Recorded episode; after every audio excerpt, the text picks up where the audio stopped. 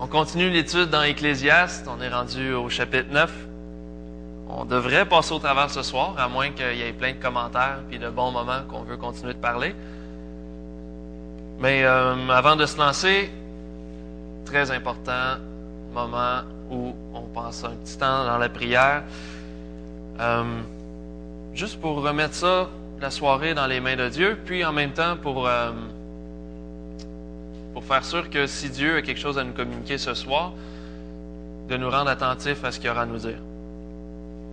Alors, on prie.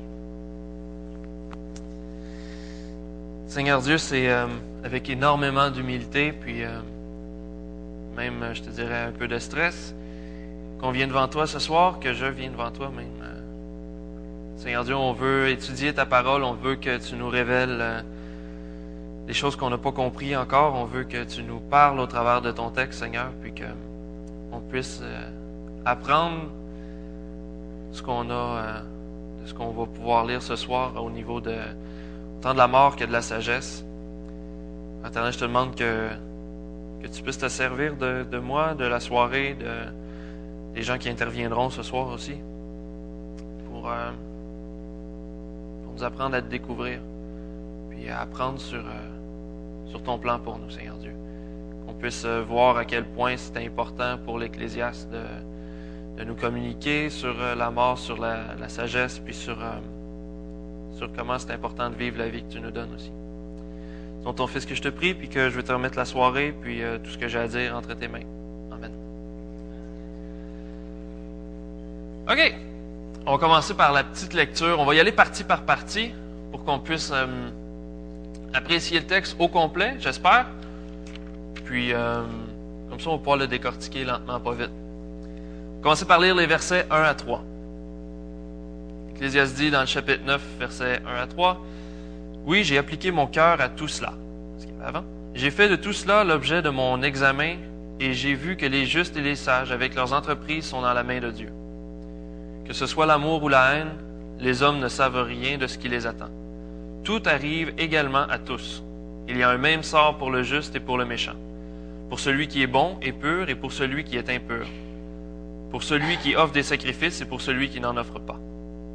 L'homme bon est pareil au pécheur, celui qui prête serment à celui qui a peur de prêter serment. C'est un mal parmi tout ce qui se fait sur le soleil. Il y a un même sort pour tous. De plus, le cœur des humains est rempli de méchanceté et la folie habite leur cœur pendant leur vie. Après cela, ils vont chez les morts. Vous comprendrez, je suis peut-être pas nécessairement aussi à l'aise que je le suis normalement. Ça fait quoi, un an que j'ai parlé en avant de quelqu'un? Euh, on vient l'année passée d'un petit prophète où je me tenais ici. Donc, euh, c'est ça. Un constat que j'ai fait aussi, euh, pour l'église de Saint-Hyacinthe, du moins, ou en tout cas un peu c'est particulier comment on aime les textes qui sont pas nécessairement euh, heureux en superficie. Si on regarde juste le texte qu'on lit, l'été passé, c'était les petits prophètes qui en disaient euh, à maintes reprises, euh, vous vous êtes plantés, Dieu vous aime, vous avez fait des niaiseries, Dieu vous aime, vous êtes trompé, mais Dieu vous aime. Et là, cette année, on passe au travers de l'Ecclésiaste qui vous dit, la vie est misérable, mais Dieu vous aime quand même. Et je trouve ça particulier quand même, puis je voulais le souligner, par plaisir. Mais euh, chapitre 9, on voit que l'Ecclésiaste veut nous parler, ou a, pris le temps de nous parler de la vie en général, puis de ses observations sur la vie en général. Chapitre 9, Monsieur Ecclésiaste commence la conclusion de son livre. Il fait l'état des choses. Puis dans ce chapitre-ci, particulièrement, il veut parler de la certitude de la mort qu'on considère la mort comme quelque chose qui est juste ou non, quelque chose qui est mérité ou non pour certains, euh, ou même quelque chose qui vient euh, rapidement ou qui vient trop tard, elle vient. Ça, c'est certain. C'est immanquable. Comme la Bible nous apprend ailleurs, la, mort vient comme un voleur dans la nuit. Ou même, euh, dans certains cas, qui s'approchent plus proche de ce que nous, on peut comprendre, euh, comme la visite avant qu'on ait fini de faire le ménage la mort vient souvent trop tôt. La réaction qu'on a tout le temps, ou en tout cas, que bien des gens ont autour de nous quand la mort vient, ou quand on parle de la mort, c'est non, pas déjà. Pas maintenant. Plus tard. Il me reste du temps à vivre. J'ai encore plein de temps avant de moi avant d'être confronté à la mort. Mais l'Ecclésiaste nous met devant un constat. C'est immanquable. On vit un temps, ensuite on meurt.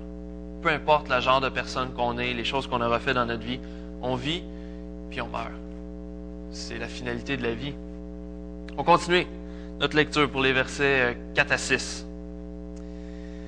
Oui, pour tous ceux qui sont associés aux vivants, il y a de l'espérance.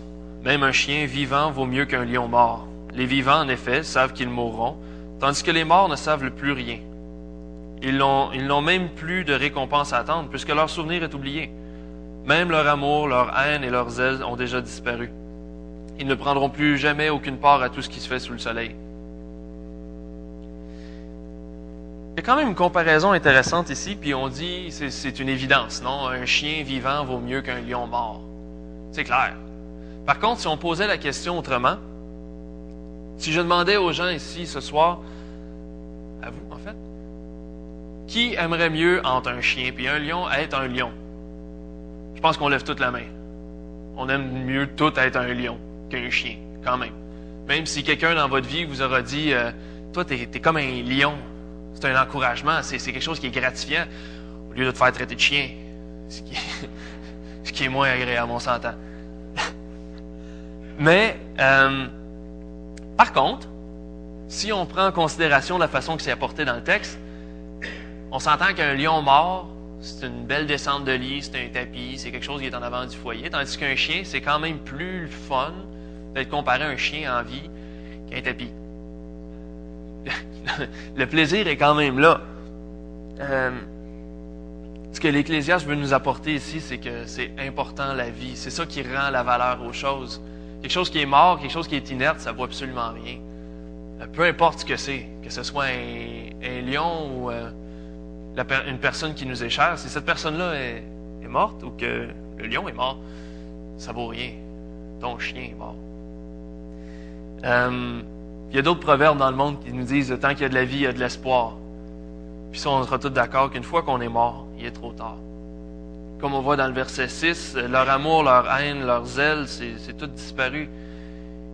Puis un mort n'a aucune part à prendre dans la vie. C'est fini. C'est le même constat qui revient jusqu'à date dans le verset, dans le chapitre 9. Tu as une vie à vivre. Salut. Commencez à 7 heures.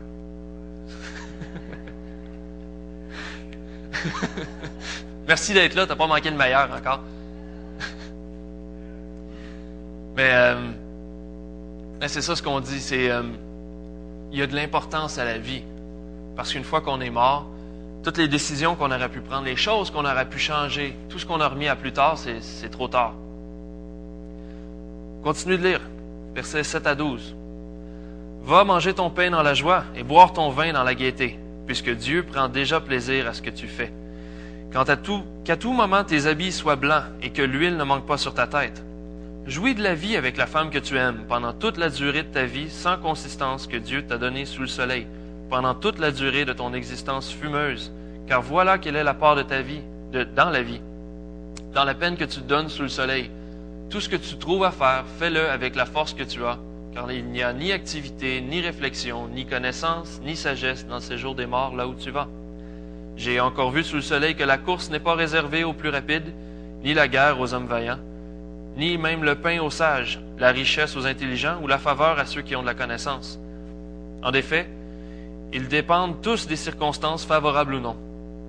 L'homme ne connaît pas non plus son heure. Il est pareil aux poissons capturés dans le filet fatal, aux oiseaux pris au piège. Comme eux, les humains sont surpris lorsque le malheur arrive, lorsqu'il tombe sur eux tout à coup.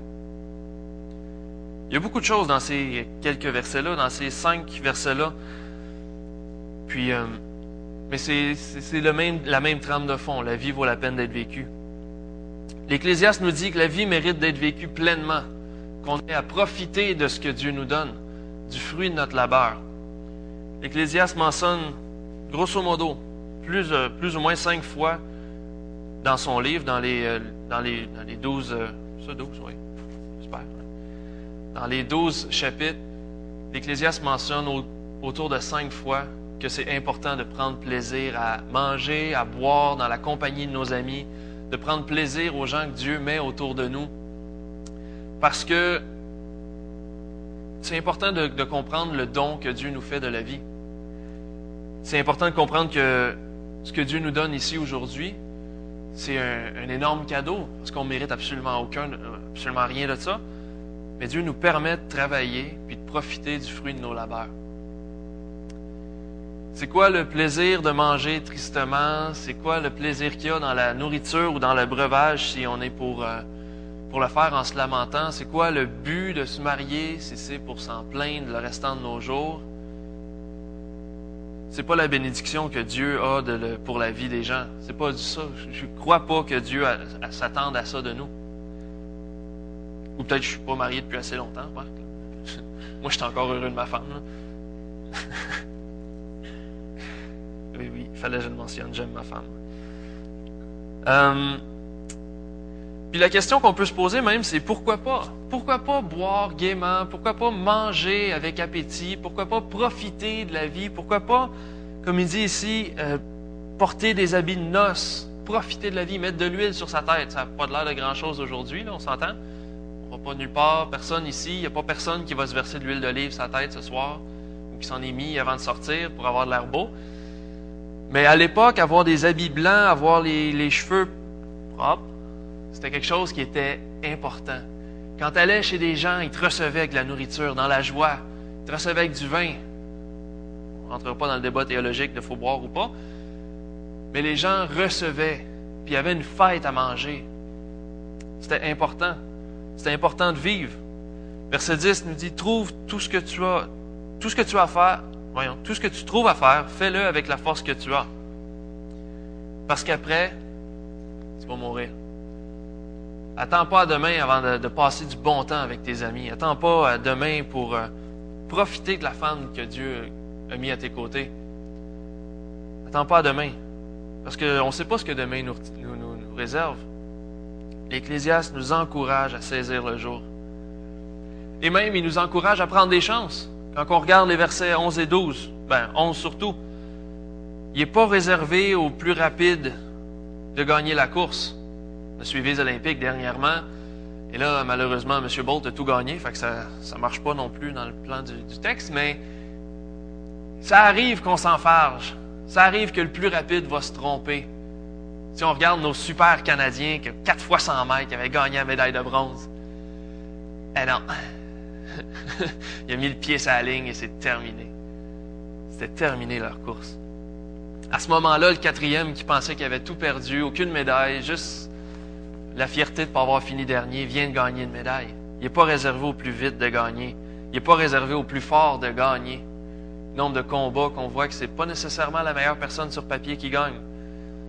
Pour les sportifs ici, on sait tous que c'est pas parce que tu as la meilleure équipe sur papier que nécessairement tu gagnes la coupe ou que tu gagnes peu importe la compétition. Il n'est pas remis non plus à, juste les plus riches ou juste, juste aux plus intelligents d'être riches. Si on regarde nos gouvernements, ils sont très riches. Pas nécessairement tous brillants, mais ils ont de l'argent. L'Ecclésiaste nous dit, c'est pas parce que tu pars deuxième que tu peux pas gagner. Profite de la vie, prends des chances. Fais tout avec le potentiel que tu as. Parce que, de toute façon, si tu pars deuxième puis tu finis deuxième, tu auras fait de ton mieux. Mais il n'est pas impossible que Dieu te donne une surbénédiction, une bénédiction de plus, puis qui te permette de gagner, d'avoir le, le meilleur. Ils dépendent tous des circonstances, qu'elles soient favorables ou non. Comme, je dis, le terme récurrent, c'est encore la mort. On ne sait pas quand est-ce qu'elle vient. Elle vient toujours trop vite quand on a plein de plans. Comme il dit au verset 12, on ne connaît pas son heure. Poisson capturé dans un filet, l'oiseau qui est pris dans le piège. La mort vient tout d'un coup. On ne l'aura jamais vu venir. On profite de la vie, parce qu'une fois qu'on est mort, malgré qu'on aurait eu toutes les médailles du monde, malgré qu'on aurait pu gagner toutes les courses, faire fortune dans quoi que ce soit, avoir un paquet d'amis, un mariage heureux, si on n'a pas profité à fond, puis si on se dit, j'attends, j'attends, j'attends, j'attends, je veux pas saisir les bénédictions de Dieu, je veux attendre parce que, me semble que quand je vais être en retraite, je vais pouvoir en profiter à fond. Me semble que quand je vais être plus vieux, je vais pouvoir faire plus de choses. Dieu nous donne la santé aujourd'hui, Dieu nous donne la joie aujourd'hui, Dieu nous donne la, la bénédiction d'aujourd'hui pour profiter d'aujourd'hui. Pas pour attendre ou pousser ça devant demain. Versets 13 à 18. J'ai vu aussi sous le soleil cet exemple de sagesse, il m'a paru important. Il y avait une petite ville avec peu d'habitants. Un roi puissant a marché contre elle, l'a encerclée et fait de grands travaux de siège contre elle. Mais il a, été confronté à un homme pauvre et sage qui a sauvé la ville par sa sagesse. Pourtant, personne ne s'est souvenu de cet homme pauvre. Alors j'ai dit, la sagesse vaut mieux que la force. Cependant, la sagesse du pauvre est méprisée, euh, est méprisée et ses paroles ne sont pas écoutées. Les paroles des sages tranquillement écoutées valent mieux que les cris de celui qui domine parmi les hommes stupides. La sagesse vaut mieux que les instruments de guerre, mais un seul pécheur suffit pour détruire beaucoup de biens. Et c'est peut-être ici que, dépendamment de votre version, ça va, euh, ça va différer de la, de la lecture du texte. Puis je trouve que c'est important quand même de souligner les différences parce que ça change totalement la petite anecdote que l'Ecclésiaste nous apporte. On peut lire le texte comme je l'ai lu puis dire l'homme sage et pauvre a sauvé la ville. Puis après on l'a oublié. Mais dans d'autres traductions, vous allez lire l'homme sage et pauvre aurait pu sauver la ville. Mais vu qu'il était pauvre, on ne l'a jamais écouté. Puis la ville n'a jamais été sauvée. Hum, le point qu'il veut amener ici, c'est une transition vraiment. On dit, oui, la mort est certaine, la mort s'en vient.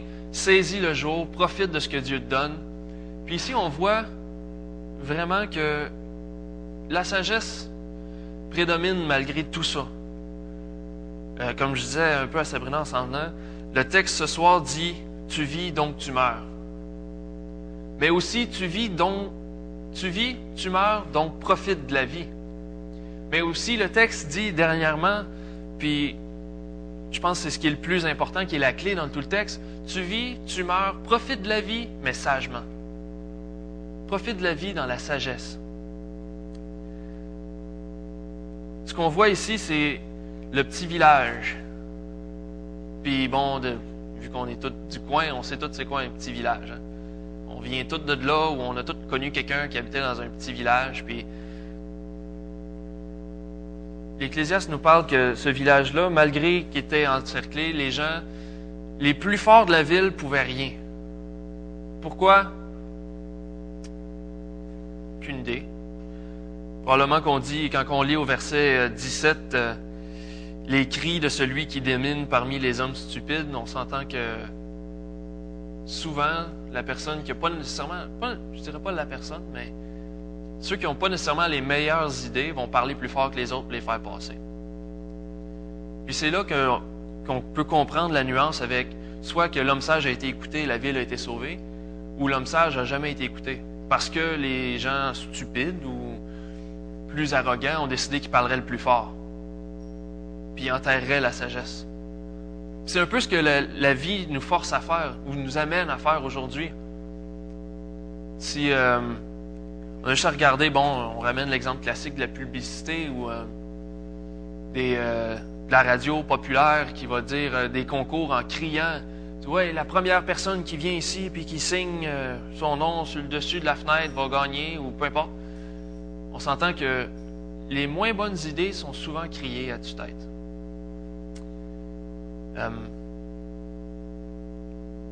je voulais faire le parallèle entre puis c'est ce que j'ai trouvé aussi qui était intéressant, entre notre forme et notre santé.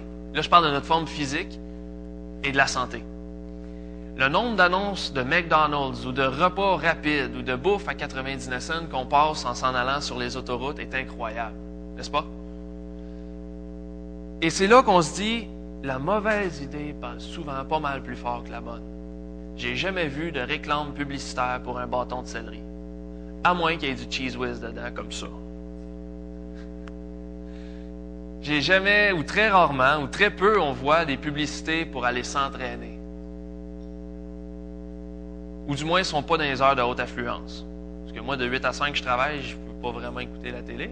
Ils sont peut-être toutes là, les pubs de gens en forme. Mais euh, la moins bonne idée est souvent crier le plus fort.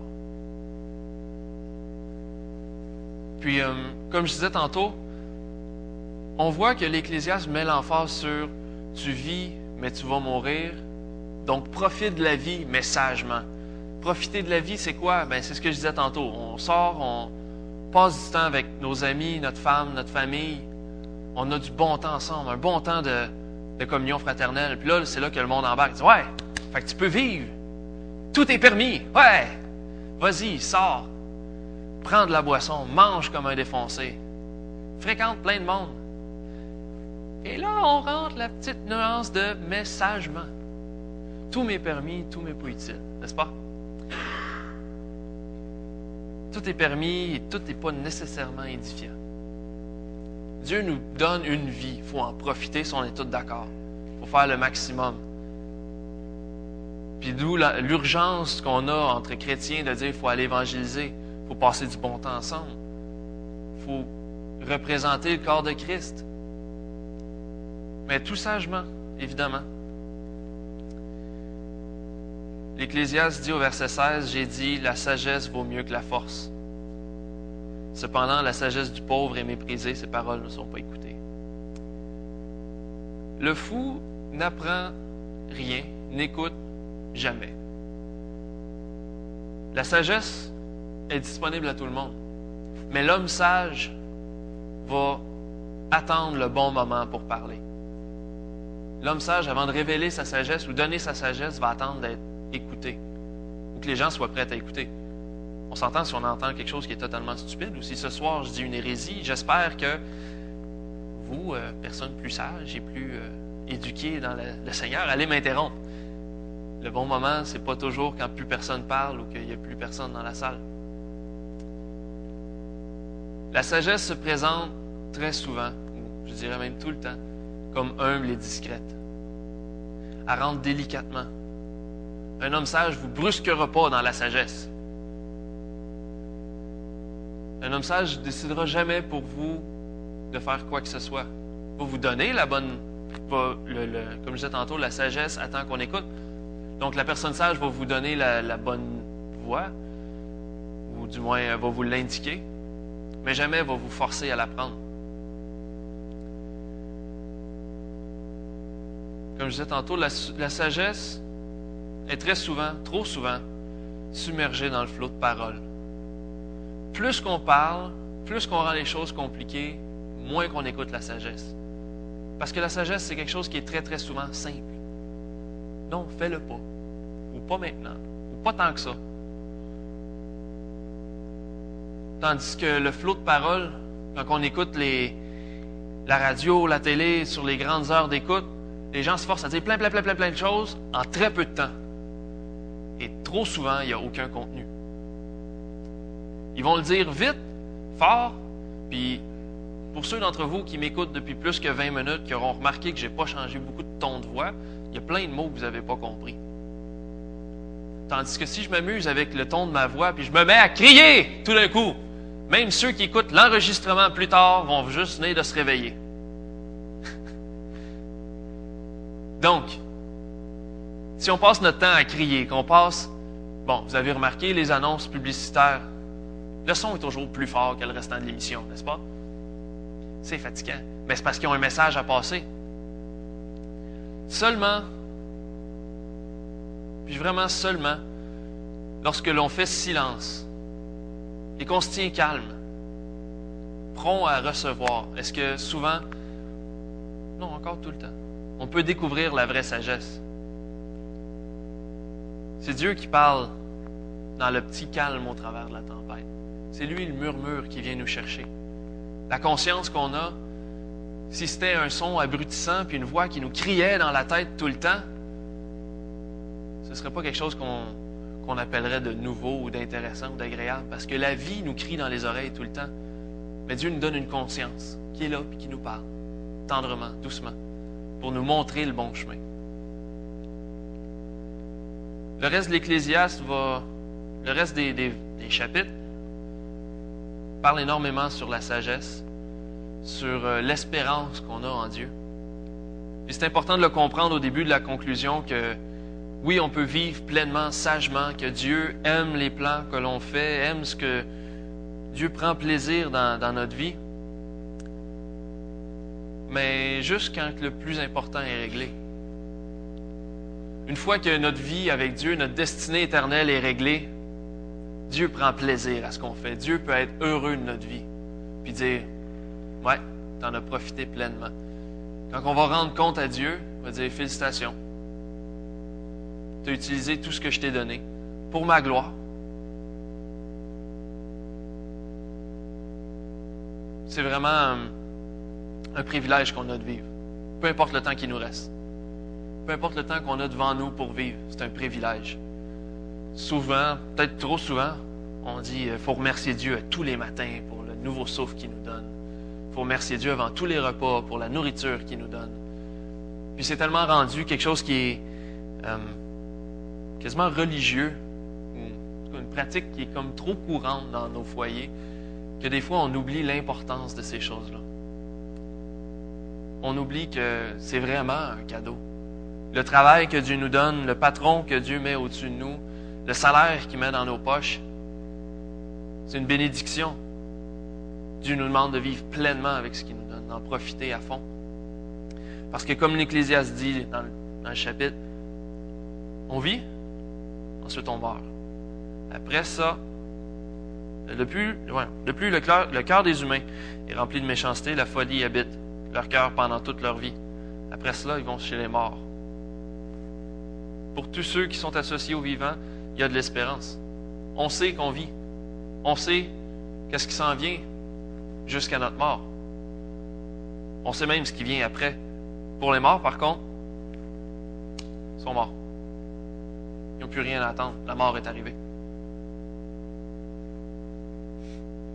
Alors, euh, je pense que la meilleure conclusion, c'est ce que je disais. Si on a quelque chose à apprendre du chapitre 9 qu'on a vu ce soir, c'est tu vis, donc tu vas mourir. Tu vis, tu meurs, donc profite de la vie. T'en as juste une. Tu vis, tu meurs, profite de la vie, mais sagement, selon le plan de Dieu. Euh, c'est ce que j'avais à vous apporter sur le chapitre 9. On prend un court temps de prière avant de passer dans d'autres champs. Puis, euh, c'est ça, juste des prières.